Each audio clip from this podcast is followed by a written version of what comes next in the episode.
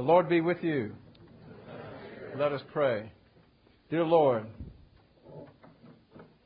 we thine unworthy servants do humbly come to the throne of grace and beg that you would, wherever we are right, that you would encourage us. Wherever we are wrong, that you would stop us. Wherever we are weak, that you would strengthen us. Uh, that what we do and say and and think here at the Advent may be to the glory of your Son, Jesus Christ. It is in His name that we pray. Amen.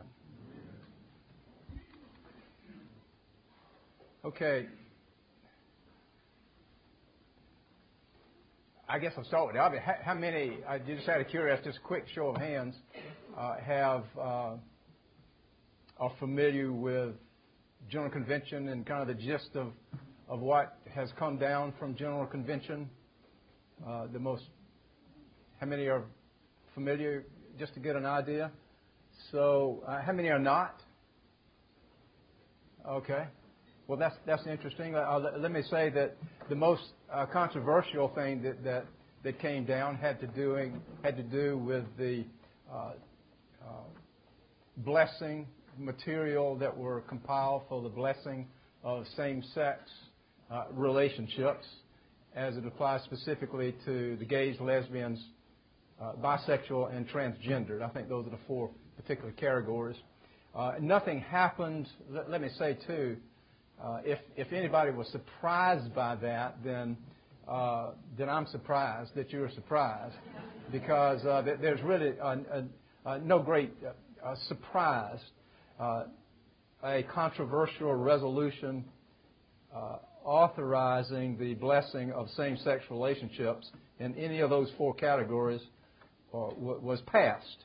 Now, our own Bishop Sloan voted yes to that. He was affirmative to that resolution. However, he also stated very clearly that uh, that will not take place in any of his churches in the Diocese uh, of Alabama. Now, if you want to know more about what specifically Kee Sloan had to say about that and to get not me reporting on what he said, I believe, then go to the diocesan website uh, and you can and you can hear more about it. Uh, now, my response to to to all of this is up on the Advent website, so you can go to adventbirmingham.org, and right there on the front page at the bottom, you'll see my ugly picture. I hope to get a new picture sometime soon.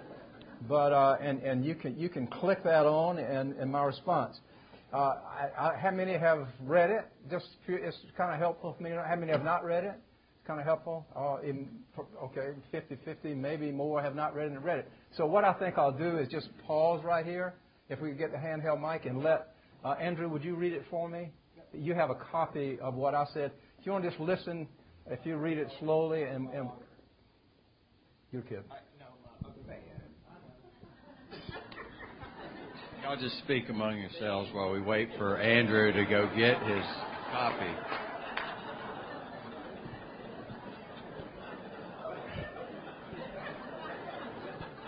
You know, it's not like I gave it to him last week. I gave it to him five minutes ago.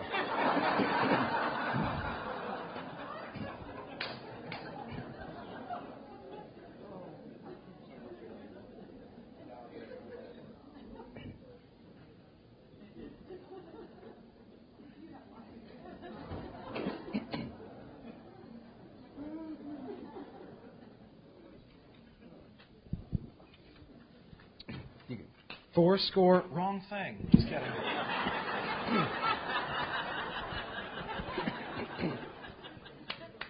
I write this letter with great appreciation and affection and with difficulty. This was the opening sentence of Kee Sloan's letter to the people of the diocese as he prepared to leave for his first general convention of the Episcopal Church as the Bishop of Alabama. Bishop Sloan, knew that a controversial resolution authorizing the blessing of same sex relationships would come to a vote. Either way he voted, Bishop Sloan know, knew that he would greatly disappoint people. As it turned out, he voted yes to the resolution, but has announced that he will not allow the blessing of same sex unions in this diocese. You can visit the website for more details about this. As your dean, I find myself in a similar position as Bishop Sloan, which is to say, I write this with great appreciation and affections and with difficulty.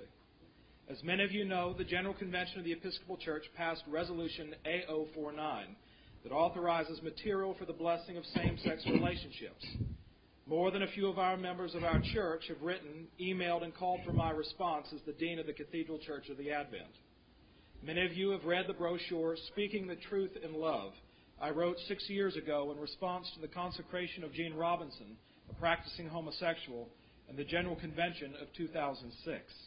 Our position, our meaning the clergy in the chapter of the Advent, has not changed since the writing of Speaking the Truth in Love. If you have not read it, please email my office or call it, and I will see to it that you get a copy right away. The bottom line is that we at the Advent will do our best to remain true to the teachings of the Bible. That means we're all sinners. No one is above another. That also means we cannot bless any sexual activity outside of marriage between one man and one woman.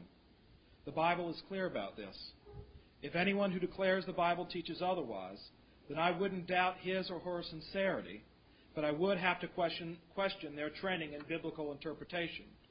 Again, if you would like an overview of the many passages that deal with sexual morality, let us know by using the aforementioned email or telephone number. While we love one another and reach out to all sorts of conditions of people, and while homophobia by any person on our staff will not be tolerated, we cannot bless same sex relationships. Bishop Sloan knows exactly where we stand. He and I have talked openly about our differences. While we do not agree, he not only tolerates the Advent's position, he accepts and respects our position and sees that we have a legitimate voice within this diocese. Some of my colleagues have long left the Episcopal Church. We respect their decision, but we do not feel called to leave. We feel called by God to be a faithful witness within, but without being in collusion with flawed theology that lies at the heart of this presenting issue. But the presenting issue shall not sidetrack us. Our preaching and teaching ministry will remain focused on the gospel of Jesus Christ, bearing witness to the light. The light shines in the darkness, and the darkness shall not overcome it. We will not waver in our, conv- in our conviction. In all that we do, say, and think, may God alone be glorified. Okay, I no, that's, let, let me uh, uh, just remind that that is up on the diocesan website if you if you would want to, to read it more carefully and Uh, uh, uh, or, or, make a hard hard copy. It's it's there for you. I, I, want to make a few further comments and then I'll try to uh, see if there, there, are any questions or observations from you because I, would like to get on and if possible not spend the whole class on this because basically what I've said is what I've said, and I'd like to get on with class. I'd like to to stick to what I said there. We don't want to be sidetracked uh, on, this thing and, to keep us off what's really important, and that is the preaching and the teaching of the gospel. But let me take uh, just a few minutes to make a few more comments. Uh, I some people ask me in some emails recently say, you know, what what hope do we have? And my response is that I think we have I think we have hope. Uh, I, I know we have hope. If we didn't have hope, I couldn't. I wouldn't even be here this morning. But my hope is not in the Episcopal Church. I, I asked my mentor, FitzSimons Allison, in a very recent conversation in the aftermath of all of this. I said, I said, Fitz, I said, do, do you have uh, any hope for the Episcopal Church? And he said, Lord Frank, I don't have any hope for Western civilization. So. but I think that you know, I, there may be some truth to that. And uh, the, situation that I see unfolding is that the church is being absorbed into culture rather than church speaking to culture. The church is being absorbed uh, by culture, what Luther back in the 16th century called the cultural captivity of the church. I do have hope. And I love that old song. Our hope is built on nothing less than Jesus' blood and righteousness. Our hope is in God, uh, that God has a plan.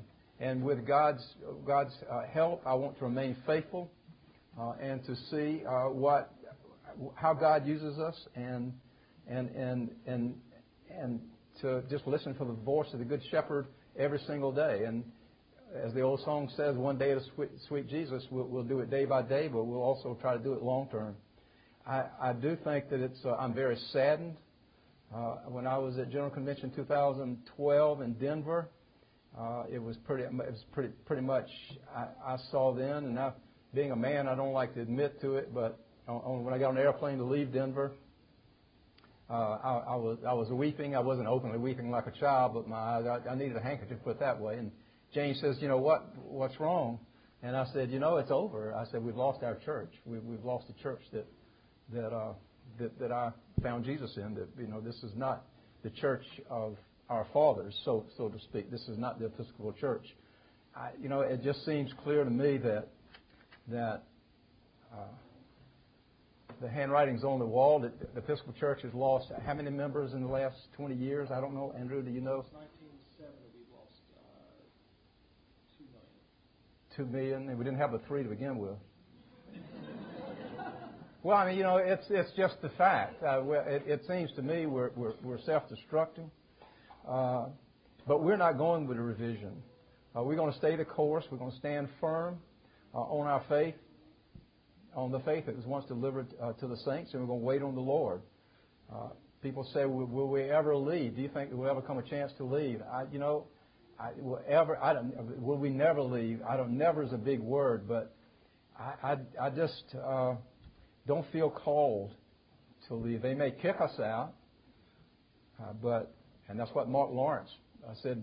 Uh, the end of, end of the diocese of South Carolina, as he left, you know, they, left convention and Someone said, "Are you leaving the church?" He said, "No, we're, leaving convention, but we're not leaving the church. Uh, they may kick us out, but we won't, but we won't, but we won't leave."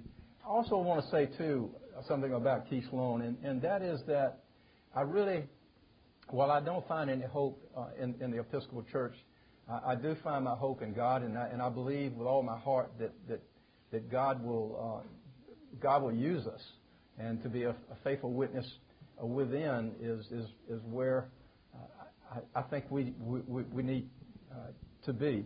But what the thing about Kee Sloan is that he is a true he's a true liberal, and there's a big umbrella for Kee Sloan. Uh, and he, when I said there, there, were some conservatives that said I was praising Kee Sloan because I said he respects position Advent. Well, I'm just telling you the truth. I'm not praising him. I, I, I didn't say I respected what he believed. I said he respected what we believe as having a legitimate voice within the diocese. And but he really does. Those are not just those are not just flowery words. Uh, he he he does respect us, uh, and he, he doesn't think everything we do over here is a conservative conspiracy. Uh, and as long as we can do ministry, he, he wants the Advent to be the Advent because he sees that as something he doesn't want to, uh, uh, uh, to lose. and he knows exactly where I stand. And if he was standing right here, I wouldn't say anything different. I never have. And but it's, it's very liberating to me to to feel that he not only tolerates the Advent, but that he that he actually respects the Advent. Don't agree with what he's saying. I think he has a flawed theology as he tries to look at what, what's really at stake here. Uh, but uh, but nevertheless, uh, he sees that Advent has a place in his diocese, and as long as if that takes place, and as long as we can be a faithful witness to Jesus, then uh, I think we can be a, a witness within the community. I, I, don't know what God will do with that, but I know that God is faithful. I, I want to say one other thing too, and I'm going to say this in adventurer. Uh, people say, well, you know, we're comfortable, Frank, but you know, you're getting old, and and I, you know, I do. I, want to. I want to address that because I mean, you know, yeah, I am. Uh, I'll be 69 next next week. Uh, you know, I, I uh, you have to retire at 72. I don't know how long I'm going to say. I pray every single morning. I say my prayers. I say, God, let me know when to retire and how. As I've said all along, I want to retire before you want me to retire.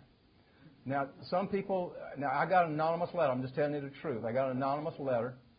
Uh, it was written actually to the wardens, but I got an anonymous letter. And in one of the sentences it said, uh, Frank, bless his heart is failing fast. The thing about anonymous letter is you can't respond. Now, now, now, Jane would especially know on what basis they are making that assumption. I can you that.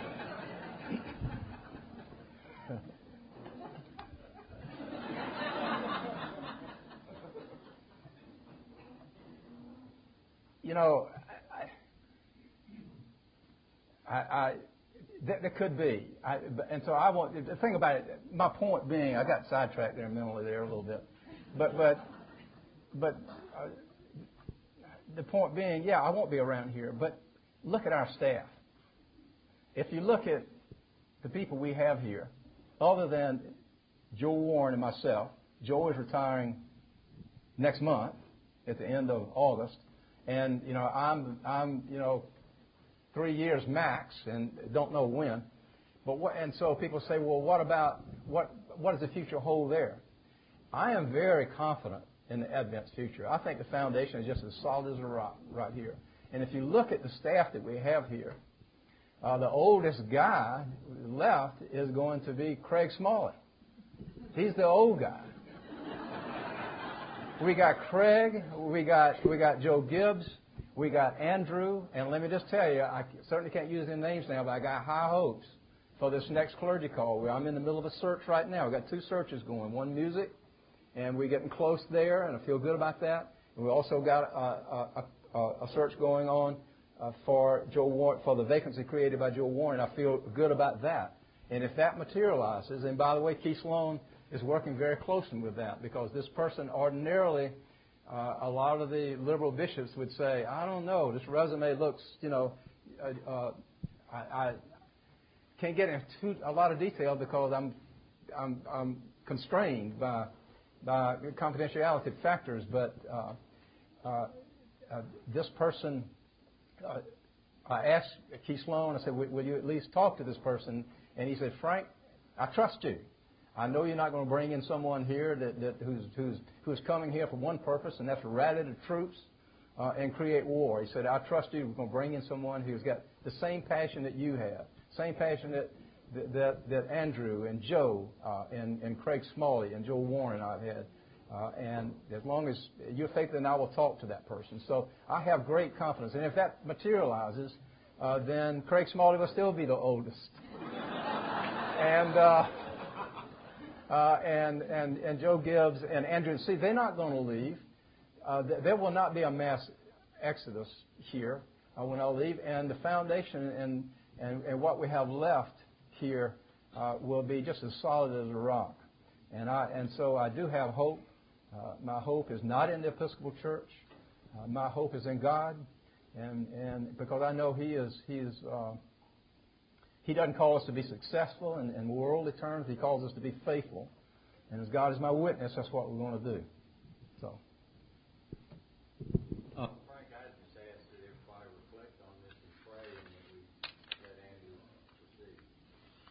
Well, I like that because by golly, that'd be good. Uh, I am leaving town in the morning for a little while.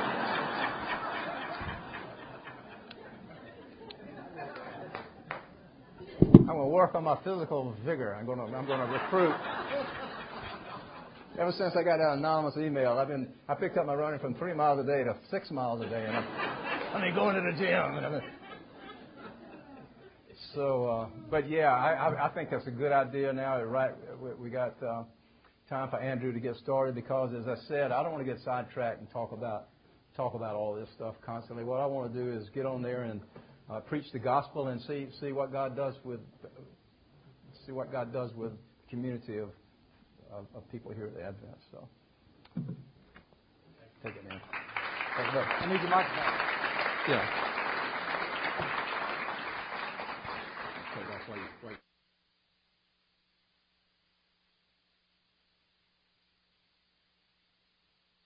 Um, Frank next week will be three years away from mandatory retirement, and uh, I am 40 years away from mandatory retirement.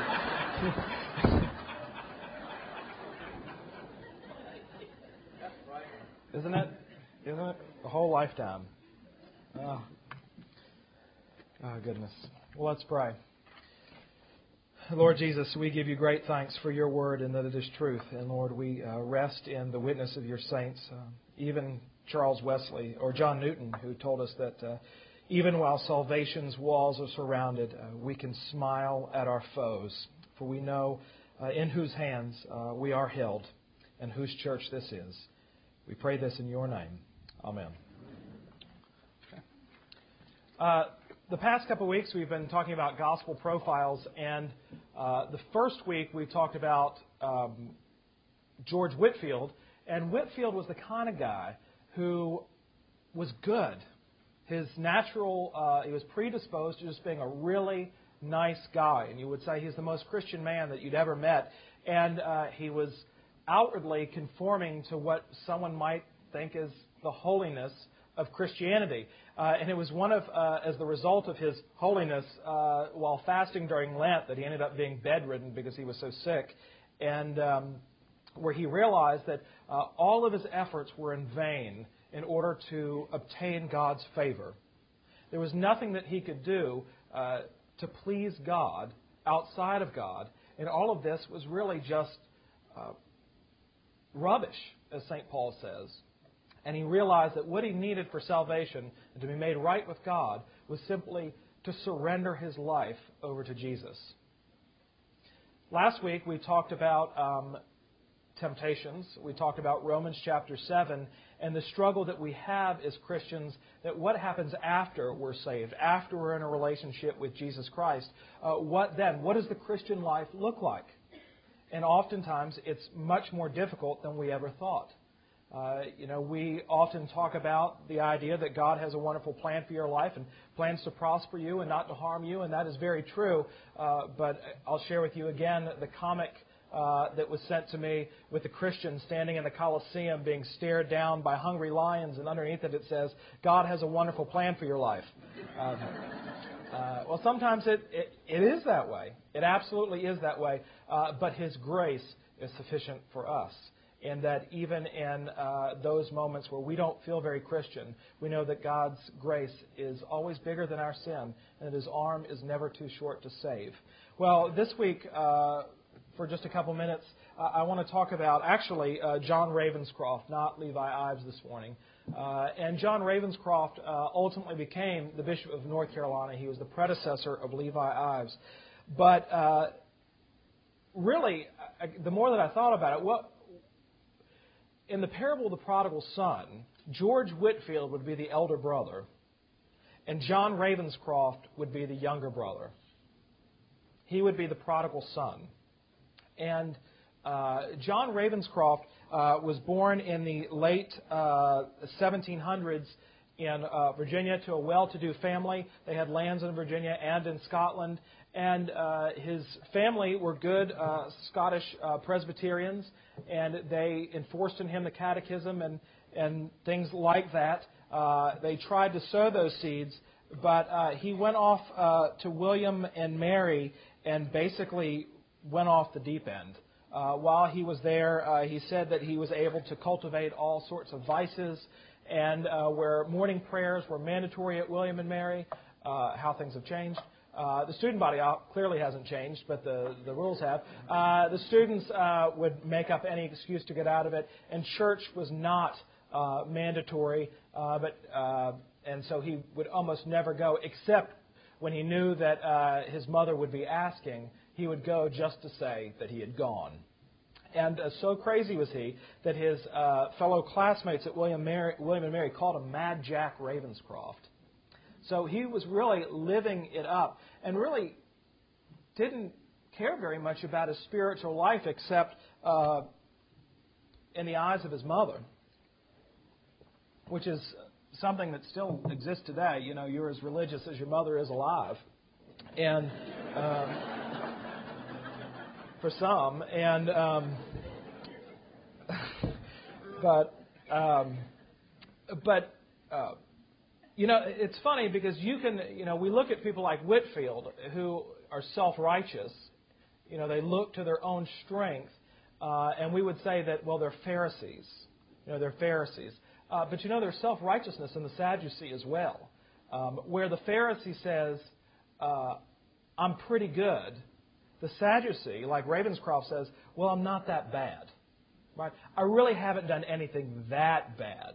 And of course, what he's looking at are the people around him saying, you know, I may be Mad Jack, but you obviously haven't met uh, Crazy Carl, uh, who's much worse than I am. And so he never gave a, gave a thought to his religious life or the interior life or spiritual thoughts. And he graduated uh, with a law degree from William and Mary, which he only put to use a little bit uh, because, as he wrote in his memoirs, uh, an impatient and passionate temper with a most sinful and hateful habit of profane swearing, in which I was a great proficient, were my most open and besetting sins. Well, that's what he struggled with, and so he didn't last long arguing cases, and he set to work on his own plantations. And it was during this time he married a lovely woman with the last name of Barnwell, and uh, he had these plantations in south central Virginia that were a couple miles apart. Remember, this is the day of, of horseback riding. And he, uh, at the time, there was an evangelist coming through the area often by the name of Devereux Jarratt, who's well worth looking into, and others. And even though he never mentions anybody by name, we do know that these evangelists were having, during the Great Awakening in America, were having an impact on um, on Ravenscroft. And so when he would ride by horse for two miles, he began to think about things. He began to think on his own uh, condition. And in the midst of this thinking, he never necessarily, he was, as the dean told us this morning, he was one of those people who was interested in Christianity, but he thought, you know, I probably should stop cussing so much. You know, I should probably be a better dad. Uh, things that are very good. And this is what he said about uh, how he attempted to thwart those things. Uh, these things I considered as within my own control, and as such set forthwith about amending them, but without any reliance upon God for help, or without much, if any, impression that it was at all needful. In this endeavor at reformation, which it pleased God thus to permit me to make, I went on prosperously for a season.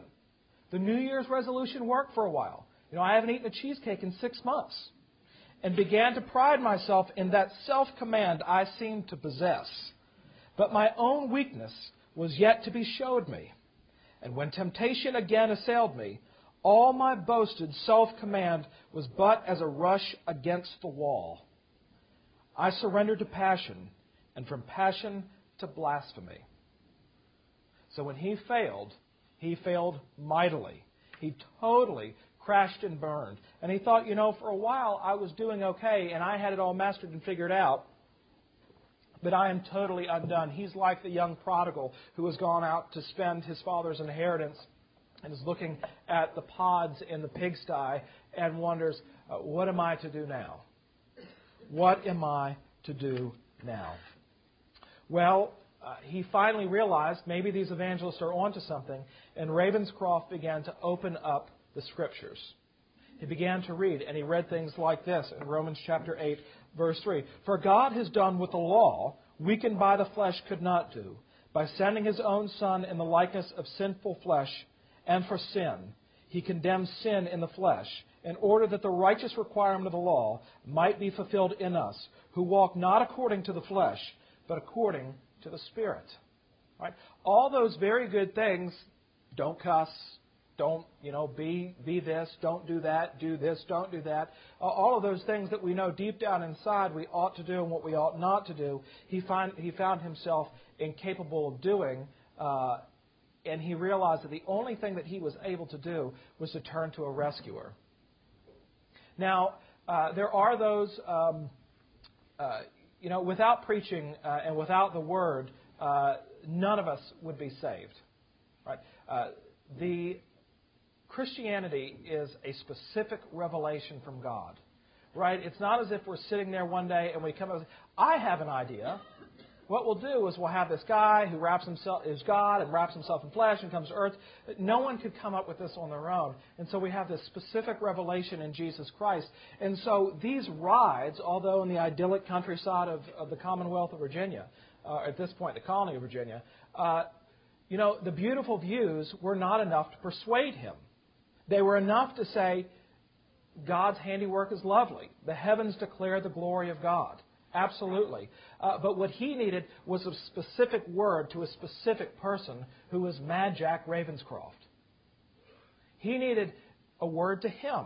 Jack, this is the situation you're in, and here is the remedy. Here's what's going to rescue you. And so he turned to the scriptures and he wrote this During these my endeavors, the scriptures were more and more the object of my attention, and from them I began gradually to discover what I was very loath to admit the true state and condition of human nature. What little I had lately come to know of myself, however, and all that I knew of the world, seemed to rise up as strong proofs that the doctrine of our natural depravity was true. Right? He began to read the scriptures and he thought, rats. Uh, this guy has my number. He knows me through and through, and that's true. God knows us better than we even know ourselves. He knows the number of hair on our heads.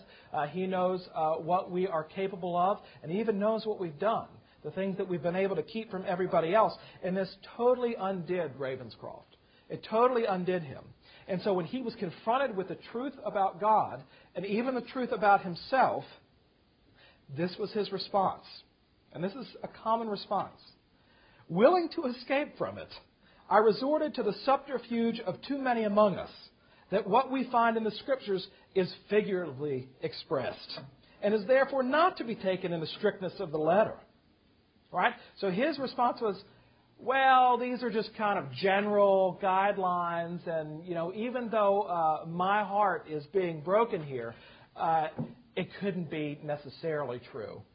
Right. Because I still remember Crazy Carl. This is what Crazy Carl needs. But there's still a part of me that really doesn't want to get into this. And in fact, there's a part of me that may not really want to change. There's a part of me that doesn't want to surrender to the Lord Jesus. And so I'm going to re- read this in a figurative sense. You know, at least it'll be beneficial and I'll be more well rounded. He said that he read the scripture so much that he would hear these evangelists go through and he would often try to correct them.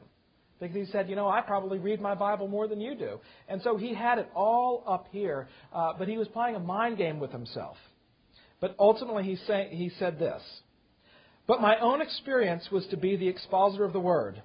Again and again were my self righteous endeavors foiled and defeated, much as at the first, and humbled and confounded. I became alarmed at what must be the issue. If I was thus to remain the sport of passions, I could not command, the prey of sin, I could not conquer. So, what he was saying is finally, he had to stop lying to himself. He had to stop lying to himself about himself, that he was totally broken and undone. He knew it, but he just sort of put it away. You know, Scarlett O'Hara. I'm not going to worry about this today. I'm not going to worry about this. In spite of the fact that there is an army at your gates and your land is going to be pillaged and it's all over, uh, you know, uh, do not look at the man behind the curtain. Right? Uh, in spite of that, he would play these mind games with himself, and he just couldn't get away from it. It plagued him because he knew deep down inside, because God had planted that seed, what he needed. Exactly what he needed. And he knew deep down inside that the scriptures were true. And that this was the very thing that he was looking for that would change his life. And so, on this horseback ride, as he was riding back from one of his plantations to his home, he wrote this I returned to the house convinced of my own helplessness, helplessness, of my native depravity, and that to spiritual things I was incompetent. I now found of a truth that in me dwelt no good thing. I threw myself upon my bed in my private room, and I wept, and I prayed. Then was showed to me my folly in trusting to an arm of flesh then did it please the Lord to point my bewildered view to Him, who is the Lord our righteousness. Then was I enabled in another strength to commit myself unto His way. From that moment, my besetting sin of profane swearing was overcome, and to this moment has troubled me no more.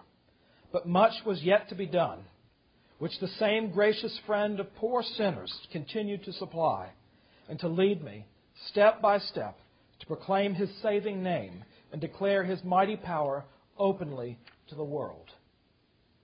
Well, that's conversion. Right? And that is in a matter of two miles, God found him. Ravenscroft was doing his darndest to run away from God, and yet God found him out. Now, a few things to say about that.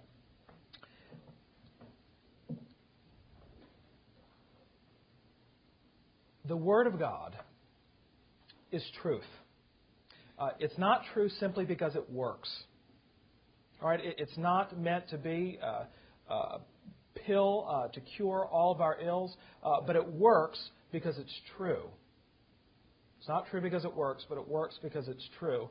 And um, that is a frightening thing. That is a frightening thing because there are those of us in our lives, you know, I mean, it's cliche, but you know, the guy who says, "Well, I like to sin and God likes to forgive sinning, so it seems like a pretty good deal."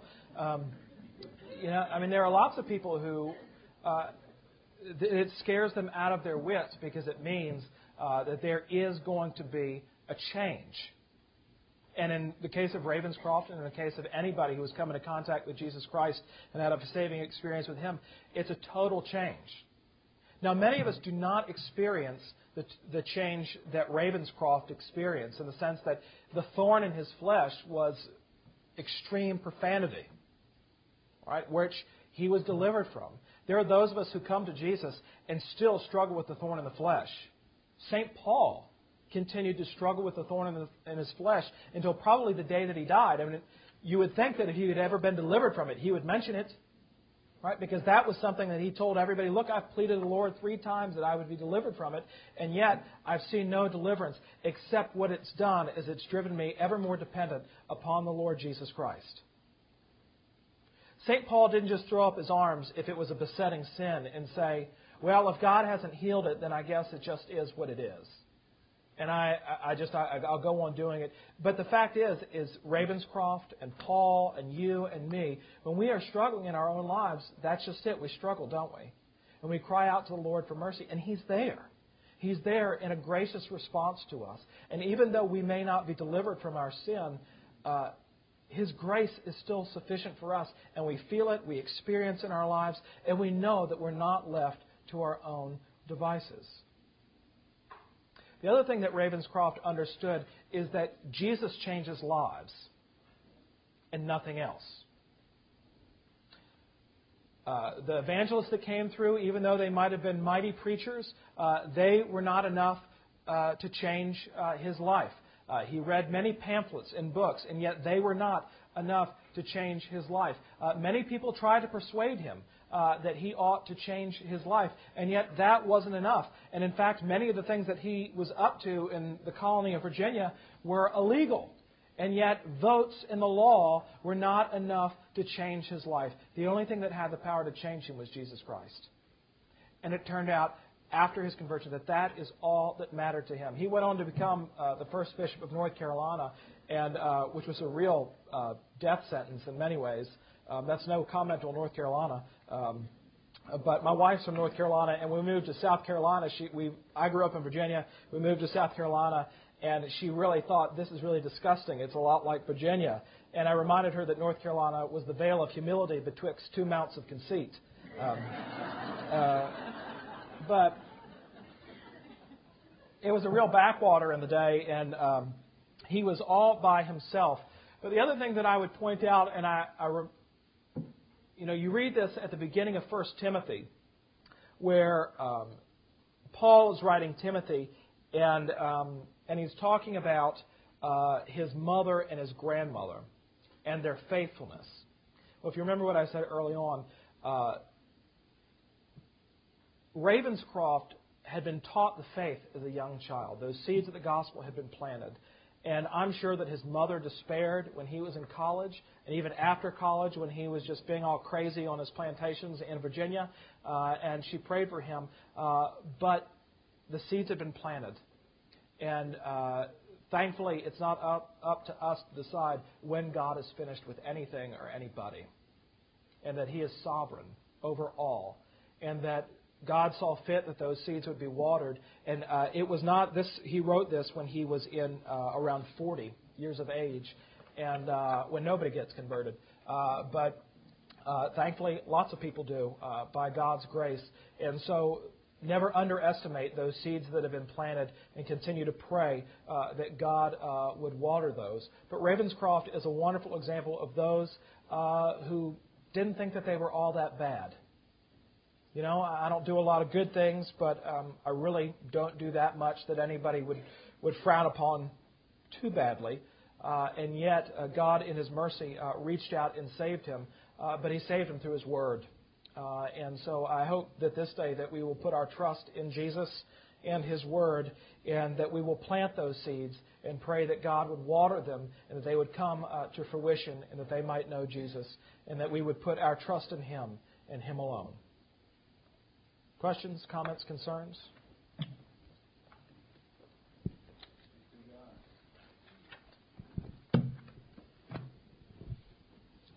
That was the abridged version. Well, I think you shoved a few people off the fence. I hope. I pray.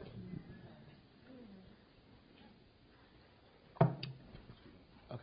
Thanks. All right. Let's pray quickly and then um, go have a lovely brunch or worship. Let's pray.